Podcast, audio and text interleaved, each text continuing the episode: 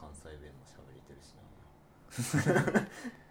関西弁な方言問題ね人によってはなんか関西あ地元の方言抜けるとかいう人いるもんな、うん俺もう方言がよくわかあそうらない、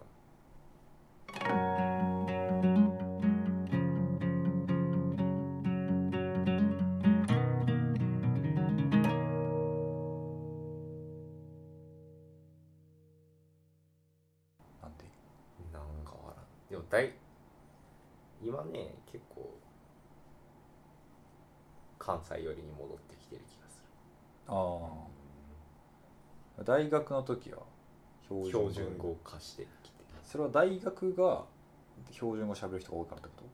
こなんかな多分そういうそれまあお人が多いというか喋る機会として標準語が多いかどうかやなとうんうんうんうんけど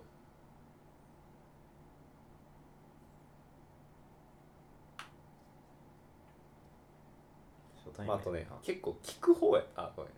聞く聞く方問題やと思う大学の時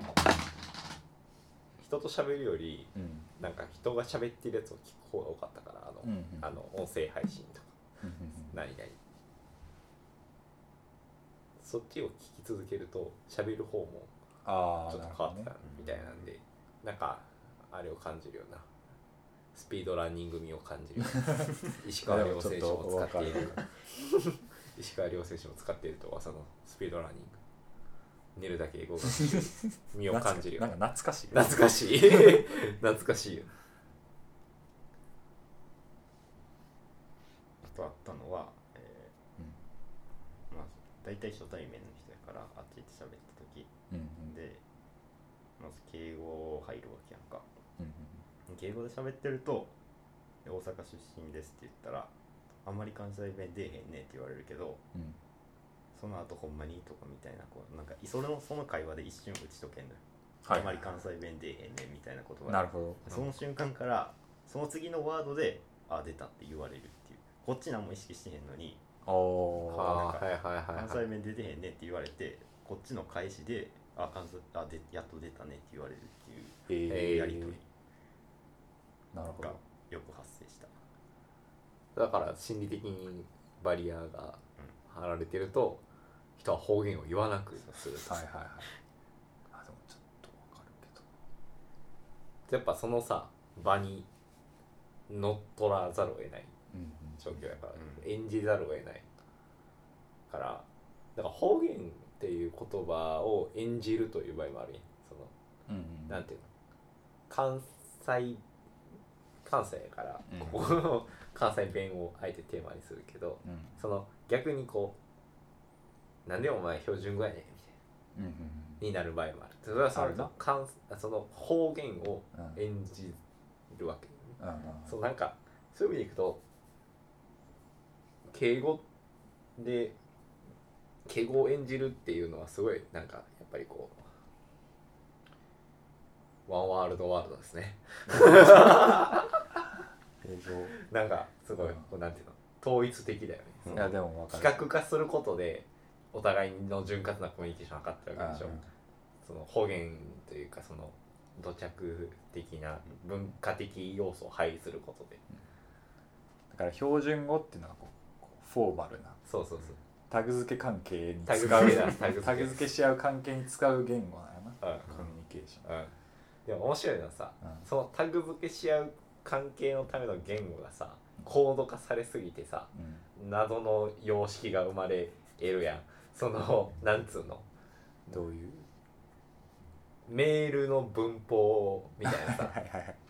ら何こうあとは、えーその言語のみではないが、うん行動様式としての、うんとか生活様式としてのうんいろいろあるやん、うんで俺さそれでさめっちゃ好きなのがさあのララーメンズっていうご覧あのはいはい人たちがいるんですけど、はいラーメンズでまあそのスピンオフで並木橋っていうプロジェクトがあって、うんうんこれ多分 YouTube で見れんねんけど並木橋って検索するとうんなんか「日本の形」っていうテーマでうんこう寿司とかうん箸とかうん宴とかうんいわゆるジャパニーズトラディショナルカルチャーをうんコメディにしてるんだっうんうんていうあーの見がたあことあっるて見たことあるそれそれめっちゃ面白くてなんかもうめちゃくちゃ嘘ついてうんるなでも高度に文脈化されるとどこまでがマジでどこまでが嘘かが絶妙にボケてくるぐらいにうんうんこうなんか独自のものが生まれるっていううんなんか一番闇鍋やなって思ってたんやけ ど高度なだからそのなんていうかなどこまで行っても規定できるだけ標準化して規定化しようとしてもタグ付けにしようとしてもうんどっかしらにこうハイコンテクストなものがうんうん生成されるっていうのがすごい面白いなと思って、今の話常になんていうかそのコードをうん乱用できるもんなコードである限りそうそうそうそうそうそうそうそうそうそうそうそのこうそれをし共通で知っているということがうんうん親睦になってるからだからエスカレーターももう乗る方が合ってるということが親睦というかさ、うんその異端になるわけでしょ逆に乗ったら、うんだから人はそのどっちやったっけってなるわけでしょ、うんどっちに乗ってもいいようやと多分何も起こらない,、うんうんそれが多分その都市の中のめっちゃこう暗黙的なうんなんていうか文解コンなんかコードうんとして現れてる今は面白い話だなっていう感じなんですか標ね準語一時期めっちゃ喋れるようになったろうと思ってうんあこう練習しててお YouTube とかみたいなうん YouTube とかでもうだ何でもいいね YouTuber とかでさ標準語喋る人ら見てたら普通のなんていうかフランクな標準語喋ってるわけあうんそれをめっちゃインプットしてああ標準語の普通の会話ができるようになるということを目指してんやんかかなんかあんまなんていうか俺標準語喋ろうとするとなんか中身空っぽになっちゃうやん か結構なんかなんかあんま考えれへんくなんねん俺ちょっと、はいはいはいなんか標はい関西弁でなんていうか喋ってる時ほどの精度がないねんはいはいはい頭になんか多分こっちに集中なんていうか喋るその発音に集中しちゃってだから多分その標準語アクセントで喋るっていうことがあんまりなんていうかそれに慣れてないから、うんそういうことが起こるんかなと思って、こうこれは練習すればなんとかなる可能性があるなと思って練習しててんけどなんかやっぱりなんかなんていうかなそのコミュニケーションの文脈がないとうんなんか活用しにくいのよな。なんか普通に標準語のなんか普通になんか YouTuber がその辺で喋ってる動画とか見てもうんなんていうか自分の言語として応用か応用するのはなんかめっちゃ難しかった記憶がへえー、え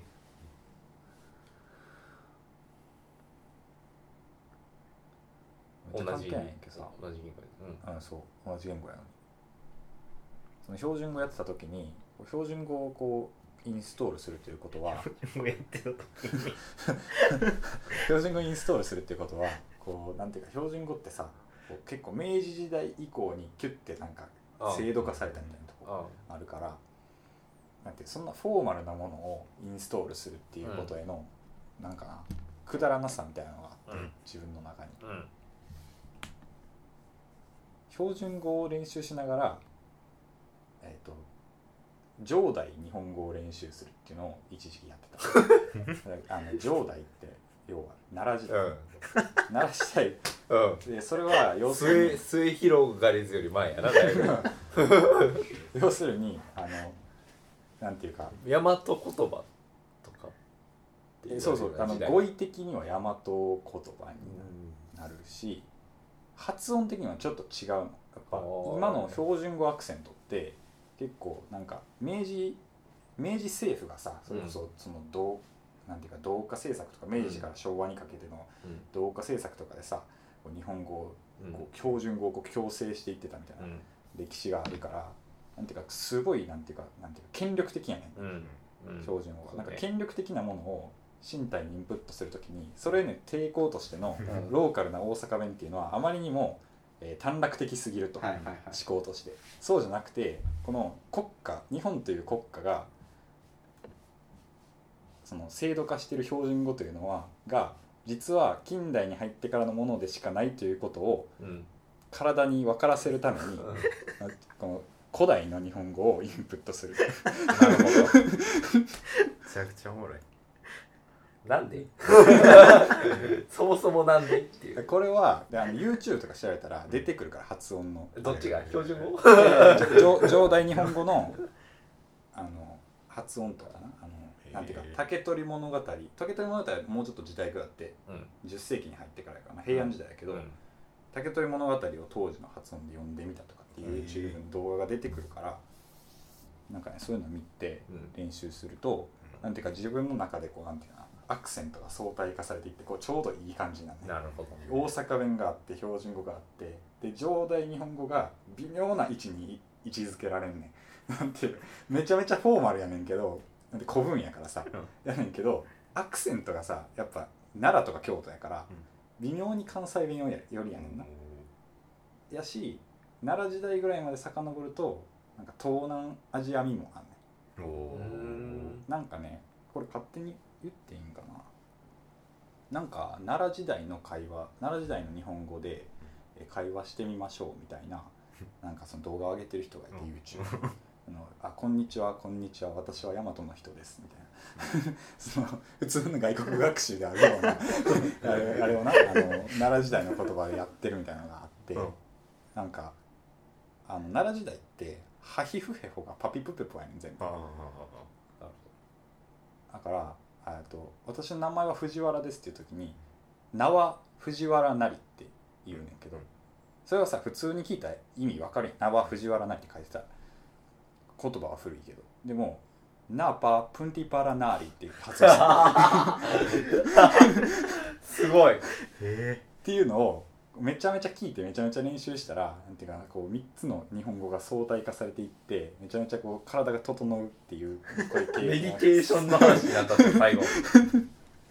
経験をしたからそれをあの、へえ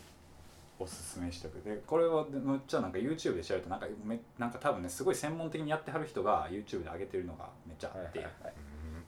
うんおもろいからちすごいなょっとレコメンドしときたいちょっとなななんてなんて調べてるえっとね上代上の上代代上代日本語とかって調べたらで本当に各時代の発音があるか ら上代でもうサジェスション出てるよ最近めっちゃバズったやつがあってあそうそうまさにそれまさにそれを、なるほどうんえー、おおなるほどミネルバサイエンティアこのチャんンネルはめちゃめちゃなんか専門的にやってる4万人もおるやんとどうやってどうやって復刻したかまでなんか動画にしてくれて素る晴らしい熱いなというチャンネルミネルバサイエンティアさんっていうチャンネルのそうそうそうそうアップロードしているそのうでちょっと気になった人はそうなんかそれを今思い出したから言っといたはい標そう準ですね、うん標準語ってさ、うんなんかいテレビとか画面通してやとさうんなんか違和感感じんねんけどうんいざ対面で人と喋ってうん標準語やった時にさうわ標準語やって何年か わかるうんめちゃめちゃわか るなんかさあれ何 俺も初めて東京行った時めっちゃ標準語喋ってそうますそっうそうそうけなんかなんやろだからそれこそほんま画面の中の人が出てきたみたいに感じる、うんうんうんうんあれすごいよすなごいあの感覚うん俺にあんま分かってない まあまああるでしょうんだから普通になんか面接とかやったら感じへんねんけどいやその状況なんじ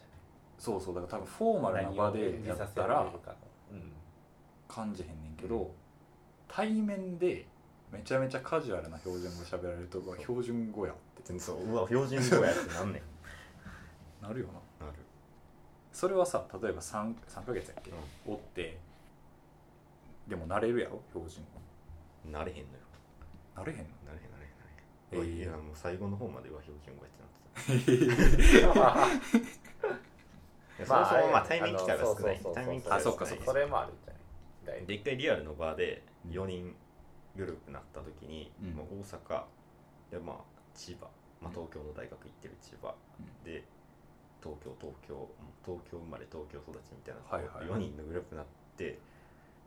全然しめちゃくちゃ標準語ね3せやろ人なバチバチの、うんえなんか前は関西人の方が喋り早いしみたいな話はまあようあるうんやん、よう言われてるやん、